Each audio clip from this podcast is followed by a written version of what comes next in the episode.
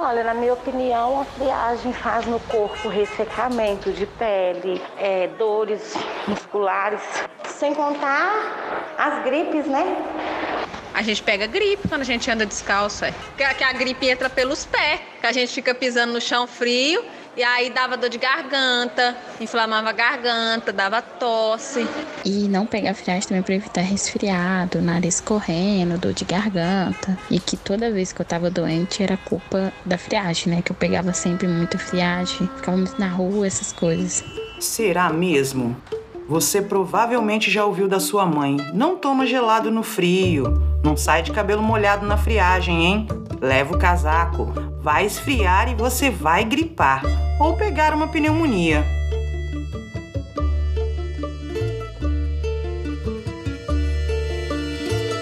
Esse é o quinto episódio do Microbios e eu sou a Viviane. E eu sou o Lucas. Não é o frio ou o inverno que causam resfriado, gripe e até pneumonia. Na verdade, são bactérias e os vírus. Claro, os fungos também. Mas nós também sabemos que as doenças respiratórias, como resfriados e gripes, ocorrem com mais frequência durante os meses de outono e inverno. Os vírus e as bactérias são frequentemente transmitidos de pessoa para pessoa por meio de gotículas respiratórias, que são essas gotículas de saliva que a gente libera quando espirra, tosse ou até quando fala.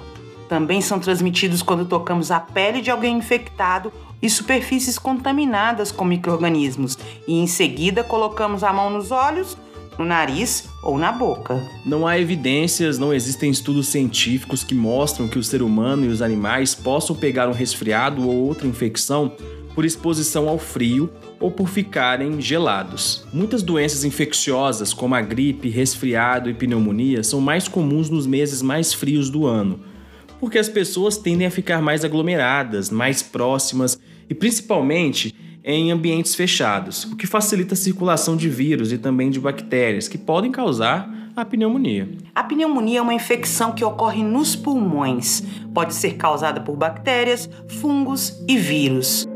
Os agentes mais comuns são o Streptococcus pneumoniae, que causa pneumonia bacteriana mais frequentemente em crianças, Hemófilos influenza do tipo B, que é a segunda causa mais comum de pneumonia bacteriana, o vírus sincial respiratório e em crianças infectadas pelo HIV, o fungo pneumocistis. As pneumonias podem ser transmitidas de várias maneiras. Os micro-organismos causadores chegam ao organismo por meio de gotículas que entram pelo nariz ou pela boca e vão até os pulmões, onde se multiplicam bem rápido e depois podem até causar infecções a outros órgãos quando se espalham pelo sangue. Pode acontecer com pessoas de qualquer idade, mas são mais frequentes nas crianças. Ela matou mais de 800 mil crianças menores de 5 anos em 2017 e foi responsável por 15% de todas as mortes de crianças menores de 5 anos. Também são comuns em idosos com mais de 65 anos e pessoas com saúde debilitada ou enfraquecida por outra doença. Os sintomas mais comuns são tosse,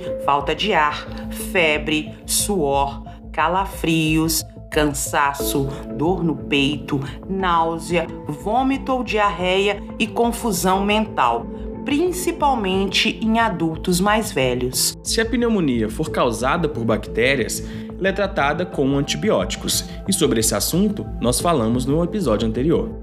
Se for por vírus, tem que ser antiviral. E se a causa for um fungo, só trata com antifúngico. Mas em todos os casos, alimentação adequada, hidratação e descanso ajudam a recuperar mais rápido, enquanto o nosso corpo combate esses micro-organismos. A melhor arma é a prevenção, é evitar ficar doente. Para isso, existem vacinas contra bactérias e vírus que causam pneumonia. Além da vacina, higienizar sempre as mãos é essencial. E quando estiver doente, ficar longe de outras pessoas para não transmitir a infecção. A alimentação saudável também é importante para ajudar a combater doenças. Nosso corpo funciona melhor quando recebe todos os nutrientes necessários e assim a nossa imunidade fica melhor e nos protege de maneira mais eficaz. Andar agasalhado, evitar gelado e friagem não impede que você tenha uma pneumonia. Esses micróbios vão estar no ambiente onde houver alguém infectado, e se você estiver aquecido ou não, você pode adoecer se estiver próximo dessa pessoa que está doente. Viviane, o mais louco você não sabe. Me disseram que além de pegar doenças de pessoas, de objetos e de superfícies, podemos pegar doenças microbianas de lagartixa. Será que é verdade? Mais um mito, hein, Lucas? Vamos te contar se a lagartixa tem culpa ou não no próximo episódio. Até o futuro.